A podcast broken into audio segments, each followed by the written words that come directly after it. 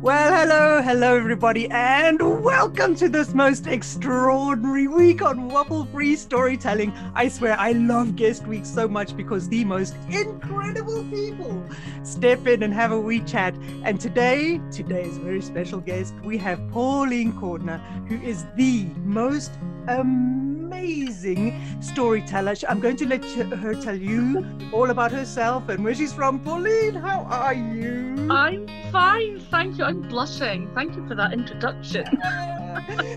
no, really, that you know, you you are the very root. For me, you're the root of Scottish storytelling.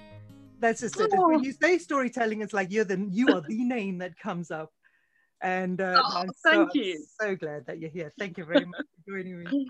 Uh, so let's start off. Just how did you get into storytelling? What's your story? What is that point? How did I get into storytelling? I um believe it or not, I was I was quite shy. I was quite shy, found it difficult to uh uh start at A and work my way through B to C to the end of the alphabet without getting distracted. I, I, I'm, I'm very easily distracted. Um, when I was about 21, I started to volunteer at a place called Archaeolink in Aberdeenshire. I love And I- archaeology. Was amazing. And for you listeners that don't know what it is, it was uh, a place where you could go. It was like a museum, but like a living museum where you could experience life from the Scottish Mesolithic through the Neolithic, the Bronze Age, the Iron Age, and occasionally, well, up to the Romans as well. And occasionally they would go a little bit further, um, maybe Viking and medieval at special weekends. Um, but I'd always been interested in archaeology. I didn't study archaeology at university because I was always told you will never get a job. and um, when I left university and I and I had a safe job uh, doing what I'd studied, which was chemistry, um, I found myself volunteering at Archaeolink, and I'd been there a a full season almost. Um, I started in April, and now it was coming up to Samhain, Halloween Yeah. and every year they would have a wicker man um, and there would be storytelling and then uh, you know maybe there would be some sort of fake kind of sacrifice and then we would burn the wicker man the newest volunteer is the sacrifice, right? I, I was never i was never the sacrificed although the final year it almost did get about out of hand Oh dear. but that's another story. So um, at that point, um, it would have been 2001, and the Grampian Association of Storytellers, which I later joined, did exist, but the internet wasn't what it is today. Um, so when some of us were asked to do storytelling, you know, I said, "Oh, I'll I'll give that a go." Um, and a couple of members of staff, we basically went out and we wrote stories with pen and paper. We wrote stories, we planned them out um, to be set in the Iron Age, set right in Aberdeenshire. Um, so it was exactly what we wanted. And we didn't know really what we were doing, but we had these three fantastic stories to tell, and we practiced them so it would take an hour. We would tell stories from four to five, and then the Romans would come and arrest us, and then somebody would be sacrificed somehow. There's never, you know, we always found a way to bring them back from the dead for the children, don't worry. And then the, the Wicker Man would be burned. Um, and we were all set to do this. And the night before, um, we had tickets at Fraser Castle. And here was storyteller Sheena Blackhall. Ah, Um, okay. she, I just sat there in the audience with my eyes wide open and my mouth wide open, and I thought, this is storytelling. Wow. And so the next day, um, when it was quarter to four, and there was 50 people standing there waiting. And you can't just sit silently in front of 50 people for 15 minutes until it officially started. So I said to my friends, right, right, don't worry, I've got this. And they went, but you can't start. We only have an hour prepared. And I was like, it's okay. I heard a story last night. I'll just translate it from the 1700s to Roman Britain. And and you did this and- on the fly. did it on the fly. And Wow. once I got done and I got a little round of applause Mhm. and it was okay. And then we did our stories. Now, the first story was slightly gory, the second story was slightly scary, but my story was to be the one that would set everybody up for the Romans coming in and grabbing the Celts and carrying them off and, and the Wicker Man and everything. And I noticed, um, because you're constantly looking at your audience, yeah. um, and I'd noticed that Sheena had been doing this. And I remembered um, being a little girl and uh, you know, I, re- I remembered how dry it could have been when, you know, the teacher read from a book. Yes. And she didn't look and she looked at the book and occasionally she would look up at the class. But I was looking at these kids and there was a couple of lips trembling. So I changed the story as I went along. So it had a, the, the, you know, the hero didn't have a terrible ending oh. and um, the romans invaded and we all breathed a huge sigh of relief and i thought whoa, I, I can do this. Yes, you can. um, and then a couple of years later, I found GAS. Um, there was an advert in the paper that my mum spotted, and um, I went along and was just nurtured um, by mm-hmm. all the local storytellers. Um, so Jackie Ross, Maggie Fraser, Grace Banks, and then of course Stanley Robertson. And mm-hmm. then beyond that, um, when I started going to Glastonbury, my, my Glastonbury story uh, was the terrible floods of 2005 and our tent was floating. And um, it was the, the, whole field we were in. It, it's the one that if you google glastonbury flood you can see my tent in that photo. Oh, and um, kind of staggered into this space and it was quiet and there was dry and this lovely lady said do come in and sit down and dry off. We're telling stories. And i was like oh! I sat down and you know eventually i was asked, "Would you like to tell a story?" And I was like, "Well, actually, I would." And um, swapped numbers, and, and the rest is history. Good heavens! And so immediately, this is this is something I didn't know about Glastonbury storytelling. Yes. Just tell me about that. I didn't even. I've never. I've never been to Glastonbury. Well, if people think of the Glastonbury Festival, they think about what they see on BBC. They see, yeah. you know, the pyramid stage. They see the big stars. That is a fraction of Glastonbury. Glastonbury is massive. You know, there's all the markets. There's the theatres. There's so many stages that you don't ever see. But then all the way around this um, there are fields and fields and fields of different things.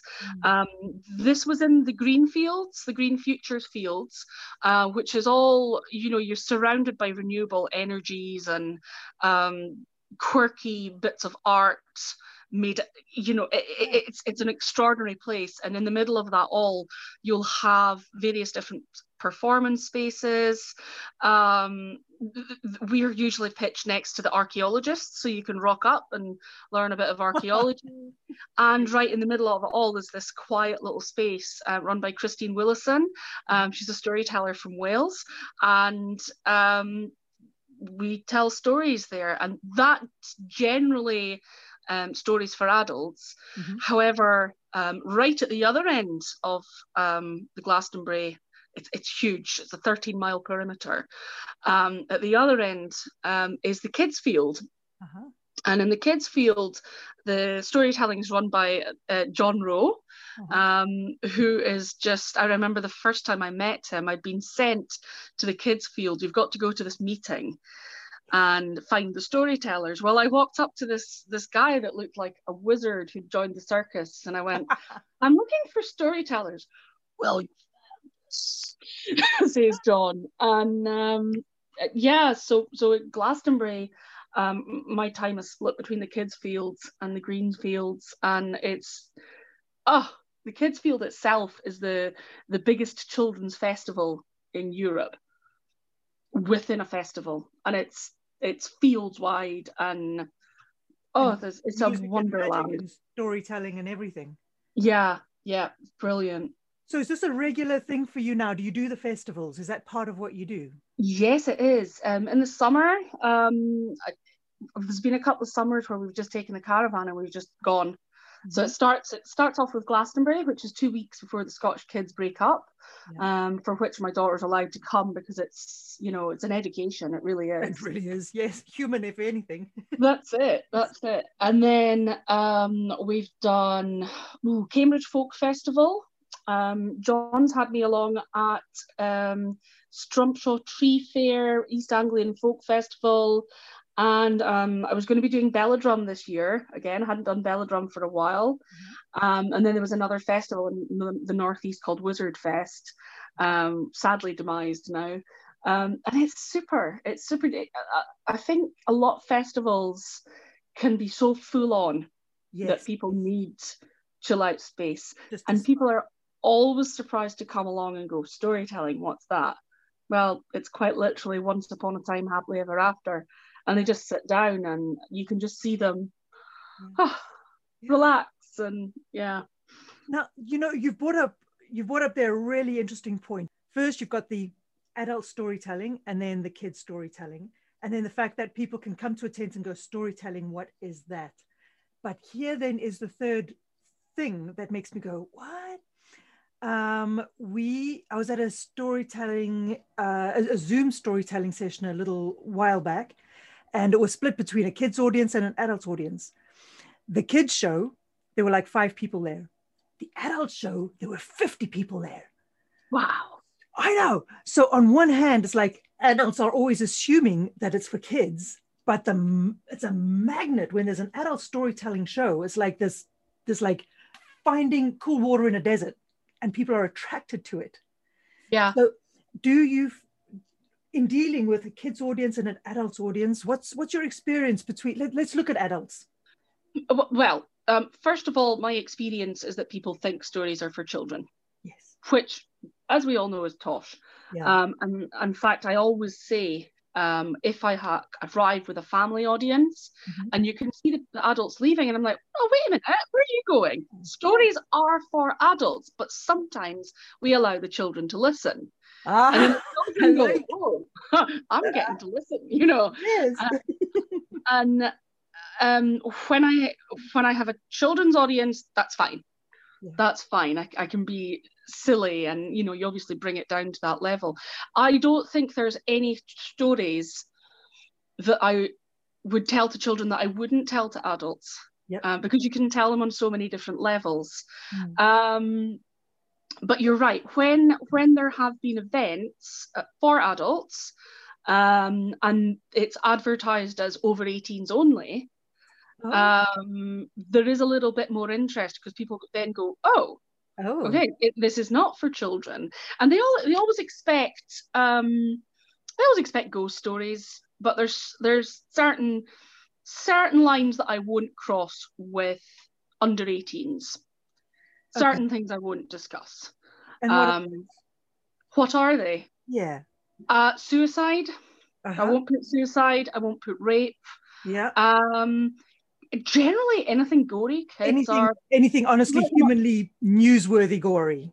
yes, Okay. exactly. Um, kids because of horrible histories and everything. Kids are quite at one with skeletons and gore. And and amputations. yes. um, and anything that that would freak me out, I, I you know, I won't, I won't do with children. Um, but as as as the years have gone by, um, you know, that becomes less and less for me. You know, you become uh, stories that I couldn't have told five years ago. I find it a lot easier now to cover those subjects.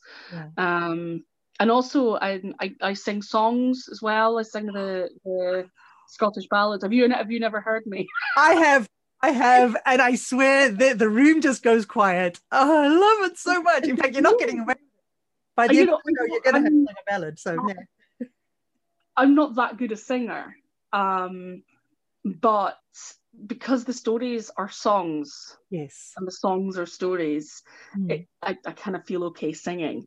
Um, and over the years, I've heard many ballad singers who, you know, uh, maybe their voice isn't the most beautiful thing, but as soon as you see their face light up, and you're like, wow, I don't know what they're going to sing, but it's going to be. It's Yeah. going to be an epic, you know. Yeah. Um, I do find it easier to sing songs that cover difficult topics than, I, and I don't know why. Um, but there's there has been times that I've been singing songs and all of a sudden, oh my goodness, Yeah. you get quite you get quite you know swept away in the emotion of it. Well, you do because music is the thing that tap that just taps into your heart and your soul and everything. No, no, no matter what genre, if there's a piece of music that touches you, then it doesn't. It almost doesn't matter what the lyrics are, because the music has touched your soul. And the fact that with this, the lyrics are also telling a story that would touch your soul. That's it. You're you're actually you're actually done for. You've got no chance. Because I have to say, now, now talking about difficult topics that you cover with music and your stories, in especially if you're thinking on in terms of fables, myths, legends, but in particular fable, the, the very purpose of these is to wrap a story around a difficult topic or something yeah. that kind of like bypasses rational reasoning and logic and takes the meaning of that story straight to the person. yeah, you ever consciously use that where you're dealing with an audience that you know they're struggling with something and create a story just to help get that message across? it can it can be difficult because usually usually when you are storytelling um you've been booked to tell stories for a time on a subject to a specific audience Okay. um they're saying that there has been occasions where i've unwittingly told stories on a certain theme and people have come up to me afterwards or contact me afterwards and say you know you told this story and now i feel so much better about such and such a subject Oh, okay. All right. um, miscarriage is one and death is another things that people have just been processing in their life and then Mm. i happen to have been there and told a story at a certain time and afterwards they've gone wow Mm. you know and i know i know that when i first started storytelling um, i think it was stanley robertson that told a few stories which would help people deal with death hmm um, and of course that's their purpose you know Yeah. so So the storytelling, the, the- we'll take death as a subject. We're gonna have to be careful we don't get too morose. We take that because this is this is when you look at the kinds of stories that are told for just pure entertainment. One of the first stories I heard you tell was oh I'm gonna have to just try and remember. It was there, there was a, a village of people, and I remember because I get these this you, you paint amazing pictures in your head. Uh, a village of people living in the in this in the middle of this meadow, and there was a huge giant who lived. Oh, yeah. out- yeah, yeah, yeah, right, right, right. And then Um, and then oh, tell that story quick. Tell that story quick because I, I tell you what, you just had me because you, you want the synopsis? Okay so there is the village and it's surrounded by a big fence and they're they're in a wooded area. They're hiding from the giant. Yes. and all the children for generations have known nobody goes into this village nobody goes out. The animals are allowed out to graze. And it's a bit like um it's a bit like being in lockdown i suppose um, there's a curious girl. I usually make her a girl because there's, you know, there is sometimes a bit of a lack of female heroes. Yeah. And she goes out and she finds the giant and she wakes it up and he chases the girl back. And all the time he's saying, I'm going to get you. And I'm going to eat you. And when I eat you, I'm going to bite, bite, bite you. And then, of course, um, she runs into the village, and now he knows where the village is, and he's going to eat everyone. He's going to bite, bite, bite them. But the father uh, and the, the chieftain, they've got a plan. They trip him up, and then the, the villagers come together and they start chopping bits of him off. And you know, it, it ends up with you may have chopped off my left leg, chopped off my right leg, hacked me in the belly, cut off my head, and chopped me into a million pieces, but I'm still going to get you and I'm still going to eat you. And obviously, it, it builds every time. You know, you first it's the left leg and right leg, and you get your audience to pick up their imaginary axes and everything and join in with the And then eventually, you ask your audience how are they going to get rid of the giant? You know, they- they've they've chopped them up into little bits, and all the little bits are still threatening. You know, it's like the Black Knight from Monty Python. They, they you know, they're still going to eat you. They're still going to get you. And eventually, some kid will say, "Well, you could burn him." So they they burn the giant, and eventually, after three days and three nights, there's this huge, great big pile of ashes that um, go up into the air, and they start flying around, and they say you may have chopped off our left leg, chopped off our right leg, hacked us in the belly, cut off our head, chopped us up into pieces, and burnt us on a fire for three days and three nights. But we're still going to get you, and we're still going to bite you. And they start biting the people all over, and that's where midges come from. That's right. so, there is um, there is an African um, mosquito creation myth that that's come from. I'm I'm sure. Um, but I heard a storyteller. I think it was John Hamilton, mm-hmm. um, who's over over west side of, of Scotland, and I was just so taken with it, and it fitted in so well with the Iron Age stuff that I was doing at the time. Right. And um, it's just, you know, you can only tell that story in Scotland. You totally can and I am never on the west coast of Scotland without thinking about that story. I, I will. They love me. Midgies love me. I don't know. I don't know what it is. Um, but they'll you'll be in a group of people, and I'll be the only one that comes out in lumps. yeah, you and my husband get together, and everybody else will be fine. yes, exactly. Everyone's fine so long as I'm there. Know. but that's an interesting thing. The creation stories. Yeah.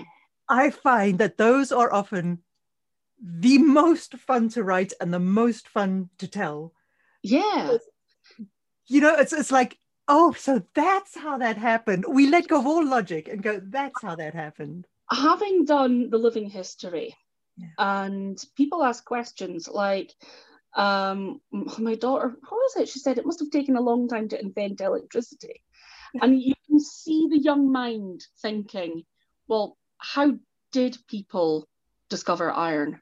How did people discover that woad is a yellow plant with a yellow dye that turns blue when you put certain chemicals in it? Um, and you know, going along that, you, you, can see people. Well, where did fire come from? Mm. You know, uh, why do spiders have eight like eight long legs? You know, and it's just that wondering and I love the, the different explanations that different cultures have for the same things. It's fantastic. Oh, now immediately, you know, as soon as you said, "Why do spiders have eight legs?" I go, "Okay, why? Why? Why?" oh, I think I think probably you're best going to Anansi for that. okay. yeah, I, I, I, believe he he was um, a short, fat dude uh-huh. with little short legs, and then he got a bit greedy, and uh, he asked all his neighbors to to tell him when breakfast was ready. And um, he spun a bit of web around each of his tiny little limbs. And so he just, just pull on this pull on this when breakfast's ready and I'll, I'll come. But because he's so greedy he was waiting for eight breakfasts. And of course all the breakfasts were ready at once. All the neighbors oh, pulled at once and eight legs. he got his legs stretched. But there's very there's lots of different versions of that even. Yeah. I, I, I love it I love Anansi. I love a trickster. I love a character that's a hero with flaws like like Anansi Nasruddin Hodja. He's, you know, sometimes boastful but then humble and yeah.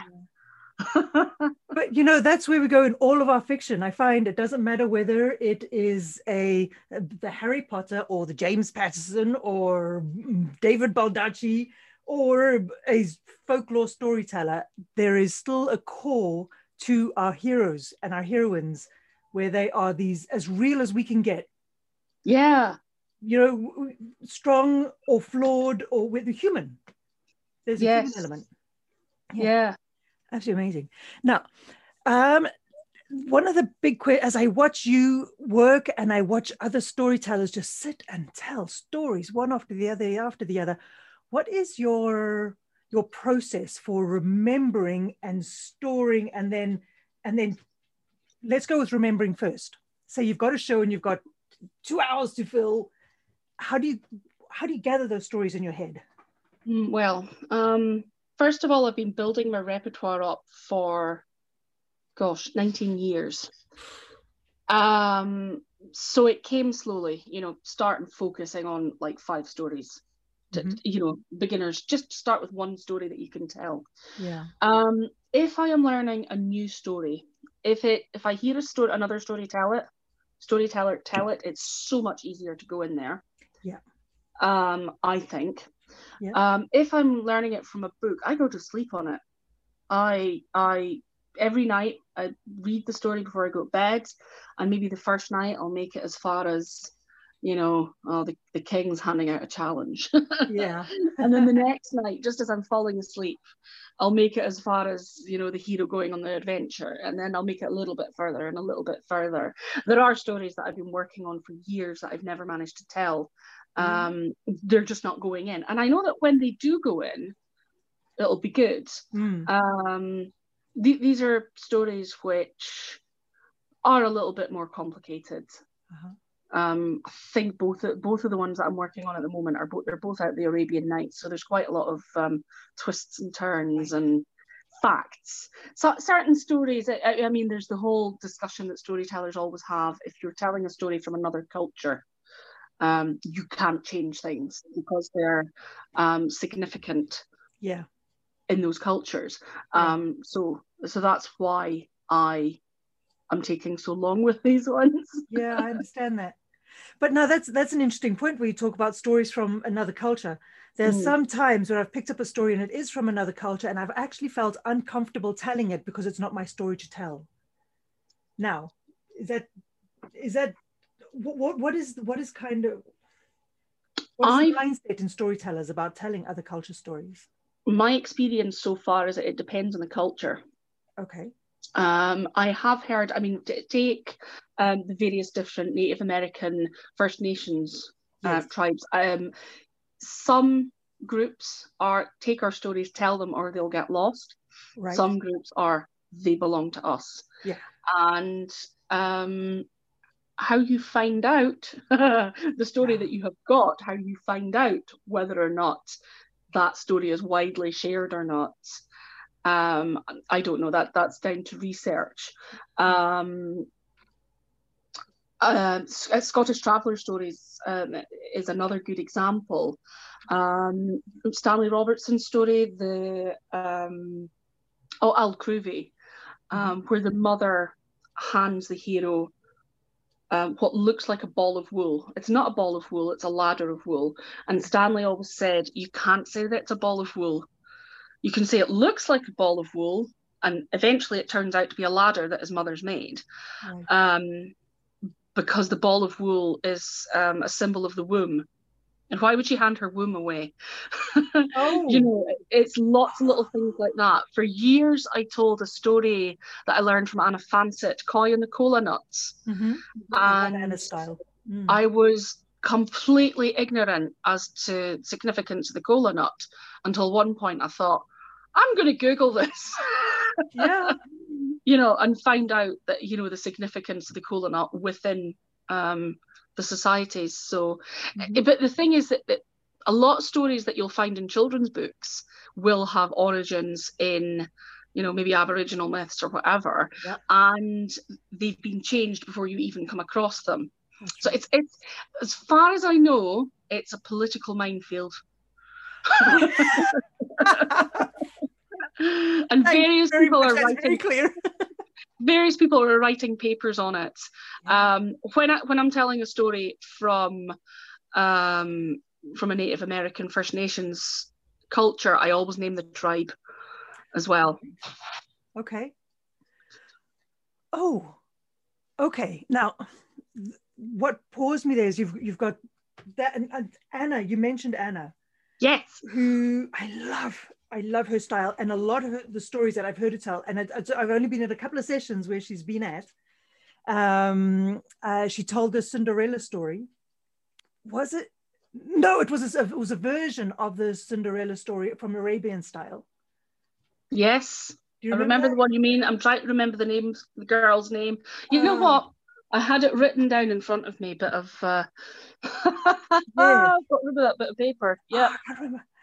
Where there are like 3,000, over 3,000, they say, different versions of Cinderella around the world. Yeah. There you go. Yeah. Now, that is where you're taking a story, and like you say, it is changed uh, even before you get it. And it's only when Yeah. you get something like the Cinderella story where you can see that one story, but told in 3,000 different ways, in three Yeah. different cultures. So it becomes very difficult then, I suppose, to, to hear, say, for instance, a native Indian, uh, North American story and say, well, that is only for that culture where it's like, ah, but yeah. how do you how do you know but then also to allow the sensitivity Yeah. because the origins of that story actually might have come from an incredible and terrifying piece of their history Yes. It is yeah. not a cinderella story for crying out loud this is real people who still in their genes and in their dna still remember the actual events that generated that story Yeah. Yeah. Absolutely. and i suppose it's piecing all of that together to say is it just a folk tale Yeah. and then you begin to say or was the very original cinderella story a true story Yes. Da-da-da-da. Yeah. Oh. And you see, and then through time, it becomes just a story and is changed by a thousand cultures. And then you have a different versions, but the original, it's a very true story. what I find fascinating, and I've not actually read this paper and absorbed it because you know it's on my list of things to do, is how studied people can take a story like um, Cinderella and say we have traced this back to coming out of Africa thousands of years ago. I don't understand how they can do that. It's fascinating. Yes, What a cool job that must be. I know. What do you do for a living? Well, sit down. We follow stories. yeah, the DNA of stories, just taking it back and until you've got the common roots and then the common root. Oh, Yeah. what? Yeah, how they do that. It's fascinating. It, it's just, it's mind boggling to me. Is there any story? Is there any story that they can definitively say this was the first time it was told? there, there, there must be, um, you know, stories which people have written. But then, even if you look at, you know, can we, you know, take take for example, Lord of the Rings. Yeah. You know, there was influences from so many different. Absolutely. I suppose Hans Christian Andersen's quite a good example of that, because we know, um, you know, Yeah. The ugly duckling. Where else was it told? Yeah, Yeah. exactly. Um, That's actually a very good point. There, hmm. there, are there any other versions of Ugly Duckling, Duckling other than Hans Christian Andersen? yeah. Oh, Whoa! A whole there's a paper out there for someone. Everyone that's listening. I know. Where did that idea come from? Now, now here's the thing. Actually, here's the point: is that the Ugly Duckling, the character is the Ugly Duckling, and we think Ugly Duckling, we think the duckling and the swan and the yada yada yada. But the story about uh, this, the thing that is that it is about, about the growing up and emerging of Hmm. an individual from something that he perceives or she perceives herself as unworthy goes into a kind of bubble hibernation and then is recognized by the world as this magnificent beast and then off she flies. Now that is a human story. Yes. the ugly duckling is just the vehicle. I wonder I wonder if if he was describing himself because was he not maybe I'm taking too much from the Danny Kaye musical, but was he not laughed at for his means of writing stories? And then eventually he was just accepted as this producer of amazing things. well hmm. you know what do writers and storytellers pick the things that reflect most on ourselves Yeah, yeah. Yeah. Wow. They actually say, who was it? I heard. I had this wonderful debate with with somebody a while back, where um where I said, no, if there is an element of every character in the stories that we love most and the stories that we write, there is an element of every character that reflects ourselves, consciously or unconsciously. We've picked them because it reflects a part of ourselves. And this chap I was speaking to got terribly upset because he was writing about this complete shocking sociopath and was like, dude, I'm just saying, I'm just saying. maybe maybe he was writing about the person he doesn't want to become.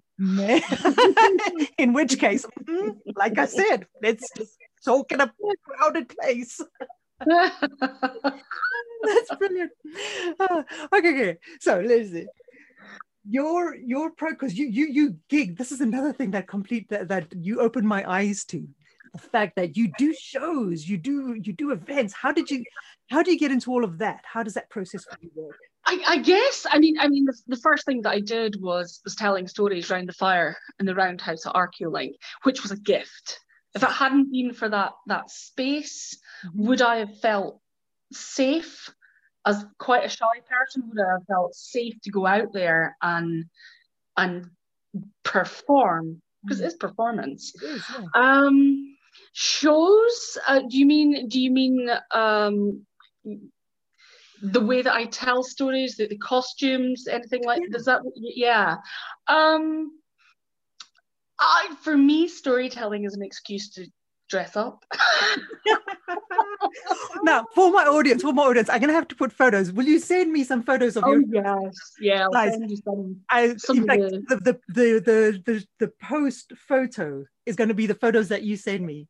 So guys, okay. you, you, can see when when I'm talking about the bubble that Pauline creates, it's like you can see the whole package. It's like it's a. Just, it is. It is. I just. I love. I love. I mean, one thing that somebody told me right when I was starting off storytelling was when you are a storyteller, you need to be obvious. It, it, needs to be obvious that you are the storyteller. If you're on a stage and you're just there in your jeans and your t-shirt, how are they going to know that you're going to immediately grab them and transform them? You can do that, but with a modern audience, maybe they need to know that you're something special. And somebody said, "Get yourself a hat, and you'll stand out." I, think, I think I just took that and run with it. I, I suppose the first um, the first paid gig that I did was the Burn o' Vat, mm-hmm. um, which for your listeners, um, it's an arche- archeolo- uh, sorry geological feature to the west of um, far, far west out, uh, and almost in fact it's in the Cairngorms National Park. Um, with there's a there's a loch, there's a um, it's like a big cave where the ceilings collapsed in. Um, very historical area. It, it's a fantastic area um, out at Dinnet, and um, I was asked to do stories based in that area, and you know for you know an area of a couple of miles in diameter um, there's so much has gone on, you know, battles and um, outlaws running around, and so I was telling some of those stories, and um, some of them there's a, there's there's Iron Age um, evidence, there's Bronze Age evidence, so I, I, dressed up in my Iron Age kit. And um, I, I borrowed, you know, borrowed a couple of swords. So we had various children out of the audience, and I was like, right, you are this family in Scotland and you are on the side of the Scots. Oh no, here comes so and so, here comes the English king. What are you going to do? You're going to change sides. So you get invested in another jumper. And then, oh no, oh no, the, the, oh look, the Scottish king's winning now. Quick, change jumpers again. And um, it, it, was it was an absolute scream. The kids were so good, and the adults were all. Ro- we had this kid. He had so many flags draped over him. By the end, he was like the Michelin Man because he was playing this character that kept swapping sides. Um, and in the end, it was like, right, okay, he's changed sides too often, but he's going to get killed. We can't kill him because he's got too much cloth on. Oh dear we can go now. Um, I think a lot of being a storyteller is, um, I, I mean, sometimes I have to improvise, um, and sometimes you know there's always the potential for things to go wrong, mm-hmm. and you just have to take that on the head and learn how to make it part of the story, perhaps. oh, what's the worst thing that's gone wrong? What is the most yeah where you've got oh my goodness, how am I going to get out of this? Um, at Glastonbury, there was a gentleman came into the storytelling hut who was quite clearly under the influence of something. oh, no. I don't know if this was a legal something or an illegal something. And there was a character in my story who um, who all of a sudden met a teacher on the street, and the teacher said, "Sit down." Behave yourself and listen. And the man just sat down, behaved himself, and listened. Because you can't break character. You're right in there. You can't, no, because there was so many people were just listening to this, and and at the end of it, um, uh, Christine said he'd, he'd gone. She said, "What what do you do for a living when you're not here?" Are you a teacher? I was like, "No, but my mum was." Yeah. um, and also, I do love I love going to care homes. Um, my mother um, had dementia, and obviously dementia changes people's characters.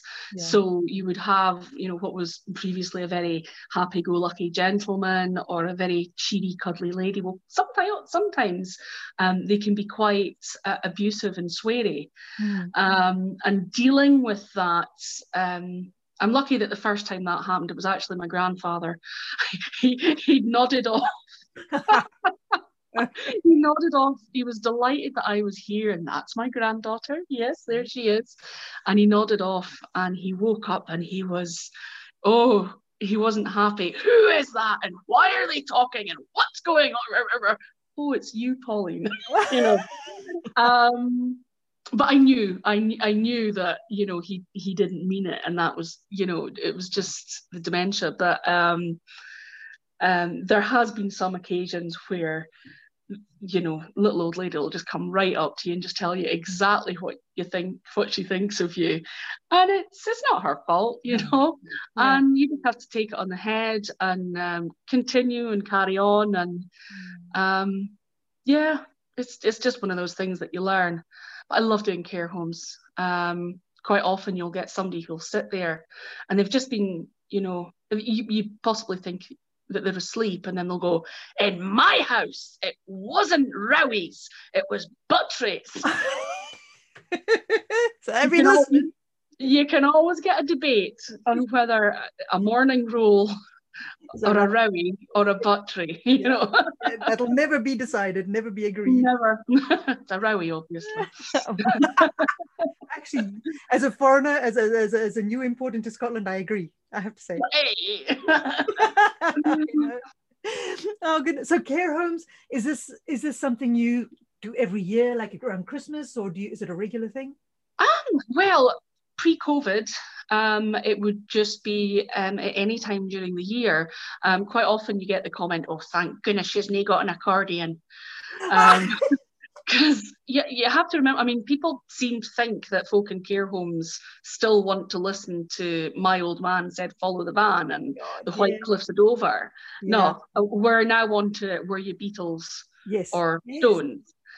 Um, so a lot of the stories that I do, um, I, I, will tell stories from around the world, but I'll set them locally because okay. um, quite often you can kick off conversations like um, the the story, the theft of the theft of a smell. Uh-huh. Um, I don't know if you know that one, oh. but a, a baker accuses a poor man of standing outside his shop of stealing the smell of, of his goods. Well, of course, I set that in whatever village we're in. Yeah. And, um, you know, it, it, he's he's obviously smelling the rowies, or or if it's yeah. a, a, younger audience, he's outside Greggs smelling the sausage rolls. Yes. And, um, okay, now you got to tell me what happens to this guy. oh, it's too long a story. Oh, maybe oh, is I'll it too long? It for you. Okay. Yeah, okay. or maybe I think I've recorded it already. I'll, I'll maybe send a, a link to it. In the link, I'll put it in the show notes. Yeah. I'll just make it another episode this week. There you go. oh, there you go. there you go, folks. If you're picking up this, look in the show notes. You're going to get the well. You there's going to be a pile of links. I want. I'm going to need to know what you're up to and where people can find you and and everything about GAS. This is the Grampian Association of Storytellers, which is amazing.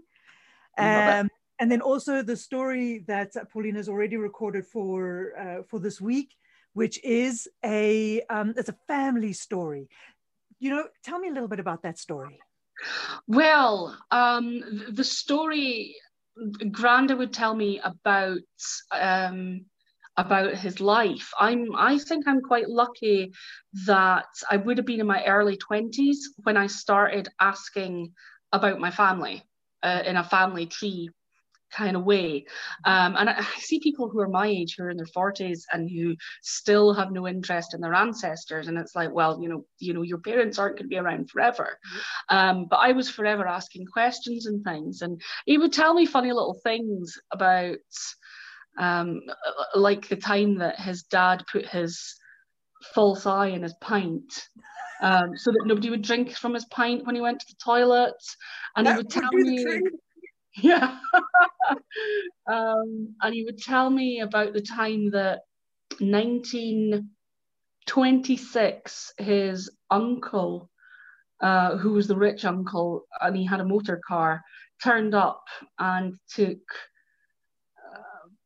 the, three brothers, it must have been. It was the three brothers. And my, my grandfather was just like piled in the back of the car with a cousin and some other random kid off the street who they'd been playing with. And they were like, oh, where are we going? Where are we going for a jaunt in the car? Oh, I thought we'd go for a pint, says the uncle. You know where they went? From Aberdeen. They went to Glasgow in 1926 in this car. What, top speed, 20 miles an hour? I don't know. That's a big Um, real. and there was all sorts of carry on that, that, you know they ended up in a ditch and they had to get dug out and in the middle of the night and the uncle was absolutely plastered and um, so he would tell me all these little stories and it just so happened that the one that I've recorded for you featured this character who I've called Dopey Davy dopey Davy. and you know it was clear from the way that Granda spoke that Dopey Davy was different Yeah. but they accepted him and you know they stood up for him and they loved him as a friend you know and um, even back then in times when he would have maybe have been thought as a bit simple um, he clearly had brains he was just you know he was just different to them um, and your readers will find out why he was different Yeah. Oh, I but love there was a couple. I- little anecdotes about him that fitted in as well so Yeah. No, it was amazing to listen to because as soon as that you, you you completely brought this character to life and had a smile on my face from the beginning to the end. like, oh, you're a joke. because I think that is the beautiful thing. People, when, when you think about true family stories, there's a difference between here's a chronological history of a person's life compared Yeah. to here is the thing that brought all of that chronology to life. yes You know, yeah that is the date, but this is what happened and who. What what I love is um, when I've been doing my family history, um, I I got access to the newspaper archives, Mhm. and very occasionally you can hear your ancestor's voice. Um, very occasionally, uh, there there was one ancestor of mine. He, uh, he's not actually a direct ancestor. He's the the first husband of uh, my great great great great grandmother, and um, he was a bit of a local celebrity, uh, uh, sport um, celebrity, and he was um, employed to, to to be running um, at this big event where a, a band was playing, Mhm. and the band were sacked after the first night of the event for being drunk on the job and playing out of tune. And they call up various people to give evidence, and eventually here here's this guy, and he's called up to give evidence, and they say they say that you know, well, sir, um, you have been called and. To, to give evidence and, and what did you make of the band? Ach, Kenneth, I thought they were off a rock. And it's written, it's written in Doric. And then um, they said, "Well, did you not? Did you not say anything to them? You were part of this event." Oh, I, I, I, speared to the laddie that I could play his play his fiddle better than he could. and can you play the fiddle? Nah. And my dad handed me a, a, a, we a Jaws harp. was just like, oh my goodness, he's he's a right that is in your lad. DNA. All right, lad. it's, so, it's so precious to have things like that. Yeah. Um, so yeah, if anyone's listening, go out and ask your ask your relatives their stories. yeah. Write them down, pass them on. You know, you're absolutely right because I feel for in my own family story, in hi- history, I feel that there are always one or two people in the family who carry this history. Yeah, they are gone, you lose the person and you lose you lose all of that knowledge. yeah, in our family was my, my grandmother and my mom's side. And we would listen and listen and listen to her stories, but they were never properly written down. And Yeah. a great regret. Where I sit and I think, ah, what Gran would have known that. Gran would have known that. But yeah. you know, you're absolutely right. Just get in and get those stories. And, and now it's, I mean, it's easy just to stick a microphone in someone's face and say, just talk yeah, like Yeah. we're doing now, you know? absolutely. Mhm. And and it's there are there there are projects around the world. There's one it's like World Story or Family Story or something like that, where you can actually go in and sit and record your story, and it's part of that archive. that gets- Yeah. I'll go and look for it, and I'll add it to the show notes. I can't Yeah. I think it's an app on a phone as well. Um, and you get different members of, of, of a family going and recording even different views on a story. And there it is Wow. on the internet in this archive for anybody to listen to. That's fascinating. But and, and it's gathering family stories. Yeah. It's recorded and it's there and it's in a way that people actually now really enjoy doing. Mhm. I'll look, I'll add that. I wonder if it's a recent thing um, that people aren't interested. I don't know. What do you think now? People are less interested. They just they just too many distractions. Granda Granda could have told you all about all of his family, Yeah. um, going back to oh yeah, but his grandfather was such and such. You know, he was a he was a gardener um, out at the big house in the country. Blah blah blah. Mm. Um, I don't know. I don't know, but I do find an awful lot of people who who just, you know, if I tell a story of, for example, the the, the the guy that was the witness in court that oh that's really funny that's really interesting and it's like well you'll have the same You will. kind of stories in your family but they, they just don't seem engaged. It's it's strange. Yeah to go and find it. Now i tell you why i'm there's there's a little bit of a, of a pause in my my my own family at the moment are in the thick of building a family of, of finding these family stories. And um, there are a couple uh, in the family who are the real gatherers and they've got all their Yeah. paperwork and photos and stuff like that in fact right now as we speak i'd sent off for my dna the ancest to ancestry for my dna and it's like Yes. it should be here next week and it's like everybody's going So where are we from? Where are we from? it's so excited i just i just got mine back and um immediately i got contacted I'm, I'm a geocacher as well and i got contacted by two geocachers who happen to be married to each other Uh-huh. and i'm related to both of them You're joking. they're not related to each other, but I am. And it's like, oh my goodness, it's, it's, it's like, you know, so many generations away. yes. Um, but it's fascinating, fascinating. Oh, man, no, you, you. It's just, and and when you think that all of the stories that are written and told from fairy tale, even when we go, when we go back and talk about Yeah. that Cinderella story, it would have come from a family stories. I don't believe any story just appears out of the vapor. There's an Uh, yeah. inspiration behind it, and that inspiration is always human. My, my daughter asked me mm, yesterday, um, I told her the story of the Pied Piper of Hamelin. Yeah. Um, because we're going on to read a Terry Pratchett book which Uh-huh. references it. And she said, Is this a true story? Mhm. Uh, now, my usual answer to children, and I can't remember who I got this from, is it's a real story. Yes. And they, they go, oh, Oh. and then they have to think about it. Does she mean it's a true story or is it a real story because she's telling it? Anyway, um, I, I, I said to her, well, um, there is evidence, and we looked it up on Wikipedia, that um, all the children did go missing from this village. What do you think could have happened to them? And we, we settled on, on the suggestion that, yeah, maybe maybe it was a plague, um, a, a virus, maybe that, that just killed the children, an illness that killed the children. Um, and that was why they all disappeared. It wasn't a man with a magic flute. No. Um, and that was why the rats are involved because maybe they were passing on the germs and Yeah. um, it, it's fascinating how a, you know a child can figure these things out. She's maybe a little bit more analytical, being a storyteller's daughter. she listens to every story and goes, "What are you really saying?" Mm-hmm. oh no, I'm going to raise a psychologist. yes, you're gonna have that problem. Oh, you you're not gonna get away with anything soon. no. oh, that's wonderful. Oh my god, I'm just looking at the time. We could just talk for just ever.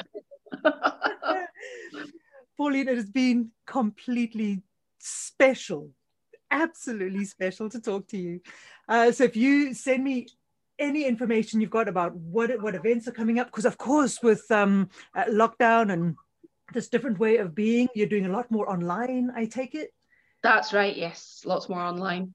Oh, which means anybody anywhere can tune in. Exactly. Right at the start, um, I mean, me and um, some storytelling friends from across Scotland, and then and then beyond, mm. um, started a wee project called Tag Team Tales, where we said that, and I was the one that was doing all the tech behind it. We we shared um, one story or more every single day, all the way through the first lockdown up until the kids' holidays. So March all the way up to July which was a lot of hard work. Um, but yeah. at the same time, um, I mentioned John Rowe earlier. Mm-hmm. Um, he um, he was part of the setting up of the World Storytelling Cafe. I love it. Yeah, I was just I just I just recently I found that. Yeah. Um, so I was the second person to tell a story on it because um, oh, John contacted me and said, Pauline, you can do technology. I need your help. And yeah. uh, he said, you never know. Soon this might be all around the world. And of course it was. And yes. Yeah. Yeah, he's a fantastic guy. He's put so much work into it, along with Mike and, and all the people that have been involved. It's just, it's an amazing thing, and it'll be there forever. All these stories. Yeah, know? I'm going to put the link to that in uh, I'll put that in the show notes as well. In fact, I'm putting a um, a calendar of storytelling events because one of the challenges I found when I first got into this is like, how do you know where the stories are being told? And I really yeah. struggle to be able to find things. So I'm going to build it. It'll probably be um, hopefully before Christmas, where there'll be a calendar on the page with every Tuesday there's a story at uh, at the World Cafe. Uh, the first Friday of every month, there's GAS what yeah. are they doing? And so begin to put these events so that you know if you feel every day of the week there are great stories being told around the world. All you have to know is how to tap into them. That's all. That's it. That's so it. send me whatever you want people to know about so that brilliant. sure that it's easily shared. That is just oh, spectacular. Uh, anything else? Any last bits of nuggets or thoughts that come to your mind? Ah that, that's the one question that you ask if you want my mind to go blank. you know, that's. On that note, ladies and gentlemen, we're going to say goodbye. ah no it has been the best thank you so so much and uh, in particular we're going to look into the show notes everybody for links to everything that pauline's involved with everything she wants you to know about and it has been wonderful talking to you. Thank you, thank you, thank you so much. Oh, thank you so much for having me on. It's been lovely. It has been. It has. It's because I've known you. We've been on each other's radar for such a long time, and it's like, okay, now I'm hooked to GAS. I'm like eh, completely welded. yeah. so it's been a complete treat. One question: Archaeolink is that still doing its thing? Archaeolink closed in 2010. I thought I heard that. You see, we had our um, some of us had a uh, 10 year anniversary Zoom chat. Uh, waiting, I still have my T-shirt, my last day, my last Wickerman T-shirt. So ah, it's a shame. Uh, the the bill, the, the it's still there, hmm. uh, falling into disrepair. So um, all we um, need is somebody with a budget to go and rebuild it, right? Uh, the longer it goes on, the more budget they'll need. okay, so this yeah. is a call with anybody interested in storytelling and archaeology. Archaeolink needs somebody to love it deeply with. It does. It's still for sale. Still for sale. It's still for sale. I think there's been various. It's almost gone through. It's almost sold. Um, but as far as I know, it's still for sale. Yeah. All right, mm-hmm. ladies and gentlemen, come on. There's somebody out there. this would be a very worthy cause. We can get the fireside going at Archaeolink again. That would be amazing. Hey, let's put the link up for the sale as well. You never know. if I can find it, yeah. oh, fantastic. All right. Oh my God. You see, we could witter on forever, ladies and gentlemen. Thank you, Pauline. Uh, that is it from Waffle Free Storytelling for today. Go and check out the show notes for everything about Pauline and everything that she's doing. And uh, we're going to see you next time for more weird, random, and wonderful stuff from the universe. Um, in the meantime, thank you. Thank you so much. It's been a treat. Thanks, Thanks again.